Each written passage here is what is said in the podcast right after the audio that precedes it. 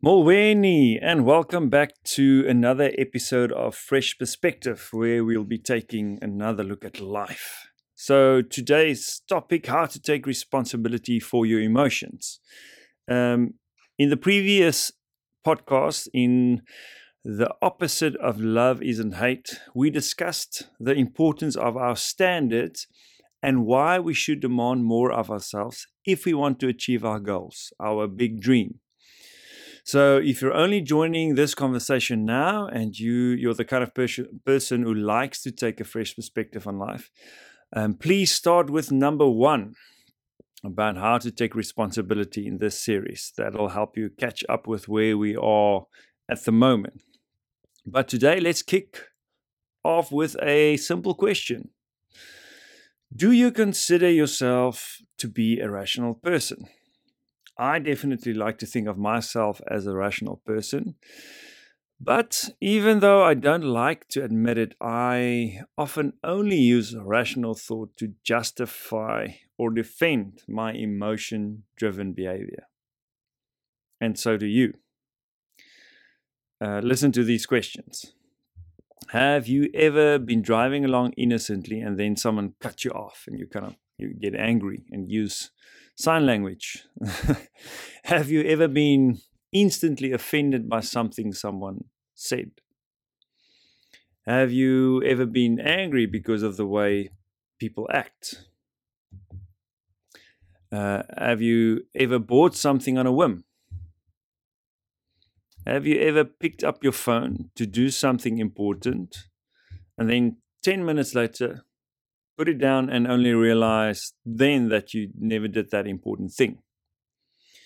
Have you ever said or done something that you regretted? Have you ever procrastinated? So, if you answered yes to any of the above, you're just like me.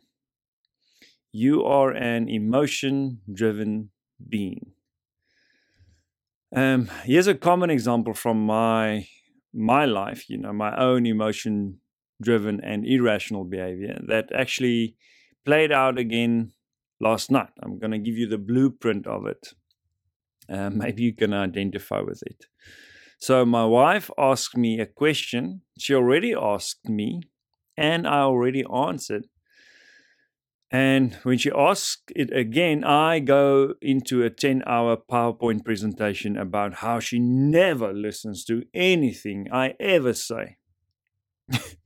I don't know if you can identify with that kind of um, behavior. It's all emotion driven.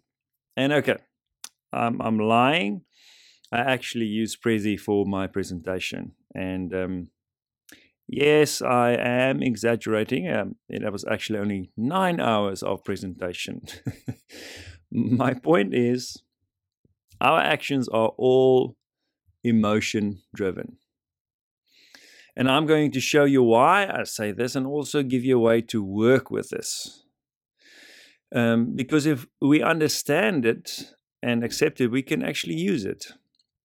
Um, and some of you might still be saying, uh, you know, not me, Francois. I'm a very logical person, and I even have an uh, engineering degree to prove it. so I hope to give you a fresh perspective on that, on emotions. Um, not so you'll uh, agree with me, but rather to give you a tool to better understand yourself and align your inner world with who you want to be, how you want to act and behave. And I hope this will help you accept that uh, all of your actions, words, and words are, are emotion driven. And they're emotion driven in one of three ways. Right? We are either acting out our emotions, or avoiding emotions, or pursuing emotions. And it might also be a combination of these. So, let me apply each of these to specific examples. Firstly, acting out emotions. Example number one I have important but difficult work to do, which makes me feel overwhelmed and inadequate, so I'm irritable and impatient. Example two I feel anxious and stressed out when I'm I'm doing nothing, I do nothing. So I cons- consistently find fault with everyone and everything around me. Example three when my wife wants to talk about the state of our relationship, I feel inadequate and incompetent. So I complain that she's too emotional and should stop nagging me. Hopefully, one of these will resonate with you as an example.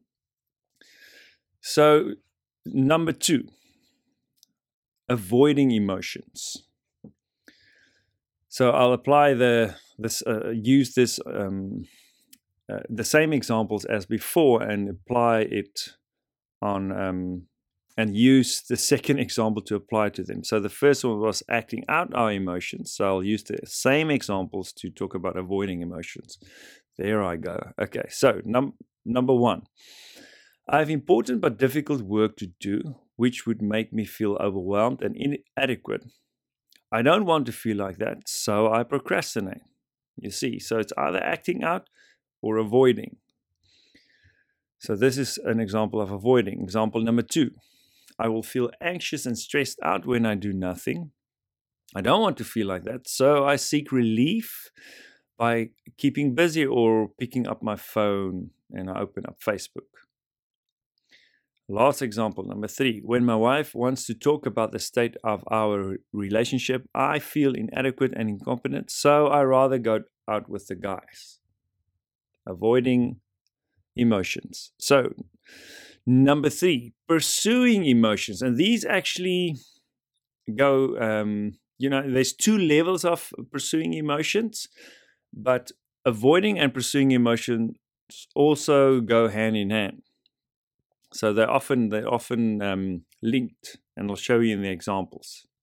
Right. So the examples I'll show you now is examples of the lower level of pursuing emotions. So we actually want to pursue emotions, but we want to do it on a higher level, a conscious level, which I'll explain a bit later. So example number 1. I have important but difficult work to do, which would make me feel overwhelmed and inadequate. I don't want to f- feel like that. So I watch a movie which makes me feel relaxed. So that's the emotion we're pursuing. Example two, I feel anxious and stressed out when I do nothing. I don't want to feel like that. So I keep busy or pick up my phone and open up Facebook, which makes me feel relief, uh, productive, or connected. Uh, when my wife wants to talk about the state of our relationship, I feel inadequate and incompetent. So I rather go out with the guys. There I feel important and wanted. So now, what does the higher level of pursuing emotions look like? This is when we figure out how we want to feel and then align our beliefs, our thoughts, and our actions to this. Uh, it's the only way I've discovered that helps me to truly take responsibility for my emotions. If you have other examples uh, or ways to do this, um, please let me know. I'll check that out. I'm also keen to have a fresh perspective on these things. But this is what I've got for you now.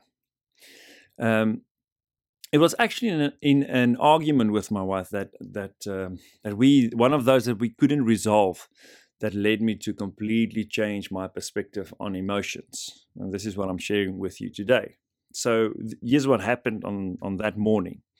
So we had one of those arguments that, that we just couldn't resolve. We were stuck. So I feel frustrated and I feel like a hypocrite because helping people resolve conflict is a big part of what I do. So we're stuck in this loop. We can't seem to resolve it. So I leave to go to work where I would feel important and adequate and competent because I can help people work through their conflict. Um, so you see that avoiding, you know, the bad emotions and pursuing the good ones, but this is a lower level pursuit. And in the argument, I was also acting out my emotions, my frustration. All right, so um, I don't actually drive to work when I leave the house. So I go to a parking lot near my house and I just sit in my car and I think, I allow myself to feel those negative emotions. I feel the deep frustration and I feel that, that feeling of being fake, of being a hypocrite. And then I ask myself a question, which is how do I rather want to feel? This is the way I feel, but how do I want to feel? And the answer was very simple happy. And it may sound very superficial to you, but, but let me explain. I realized that I would act very differently in the same kind of conflict if my goal was to feel happy. I would be able to listen and understand better, and I would be able to verbalize my own thoughts and feelings in a way that'll help my wife understand where I'm coming from. I would com- communicate very differently. So I phoned her and I calmly shared with her my new perspective on on emotions and asked her if she would join me in pursuing happiness. And of course, she agreed because she was also feeling emotions that she didn't want to feel and pursuing other emotions instead of consciously choosing what she wanted to feel like. So she agreed, and we actually also worked through like a, a course on happiness together as part of our morning ritual, um, which is actually is from the Indian School of Business, which is actually a very good course if you want to check that out. Um, but yes, we worked through the scores during our morning ritual, which I've shared with you previously. And that was it, folks. That's that was it. We have never had a fight like that again. Even when we really get stuck, we are now able to resolve it within 10 minutes. And now I'm not exaggerating at all. Uh, um, consciously choosing how we want to feel leads us to ask better questions. A bad question is some form of why is so and so always doing this and that and making me feel X and Y, which then leads me to do A and B. So you can hear the victim mentality in that. There's blame there, there's no responsibility. Uh, a much better question is what can I believe, think, and do that'll make me feel the way I want to feel? So, not avoiding and then pursuing a different feeling, but actually identifying the feeling that you are after and taking responsibility to feel that way. Um, this is def- different from the lower level of pursuing emotion because it's conscious and it, it, it actually allows us to take responsibility. So, do you have an area in your life where you often find yourself acting in a way that you feel ashamed um, of afterwards? That's actually irrational and emotional, or where your behavior doesn't really portray who you believe you truly are. It doesn't align with who you want to be. You don't want to act that way, but you still do um, then I'm inviting you, consider identifying how you would rather want to feel in that situation. Write that down. And then go through the, through the process of clarifying what you need to believe and think about yourself and the world. And how would you behave if you felt that way? Then choose to behave that way, act that way, and the emotions will follow. Um, sounds like magic. It's not. It's it's effort and it's work, and it it actually does give you results. So I'm going to try and apply this to the examples I, I used earlier. Right. So number one, I have important but difficult work to do, which would make me feel overwhelmed and inadequate. I don't want to feel like that, so I watch a movie which makes me feel relaxed. So here's um, my take on it. If we if we actually consciously pursue a different emotion, I want to feel skillful and empowered. So I believe that doing difficult work develops my skill set. I think of different structures and time slots that I can specifically focus on this difficult work. When these time slots come around, I diligently tackle the difficult work bit by bit. So it's a completely different mindset and frame, and visualizing yourself in that space actually helps you create the the motion towards that, and that motion creates the emotion that you want. All right, example number two. Uh, I will feel anxious and stressed out when I do nothing. I don't want to feel like that, so I keep busy or pick up my phone and open Facebook, which makes me feel relief, uh, productive, or connected. So, aiming for a different emotion.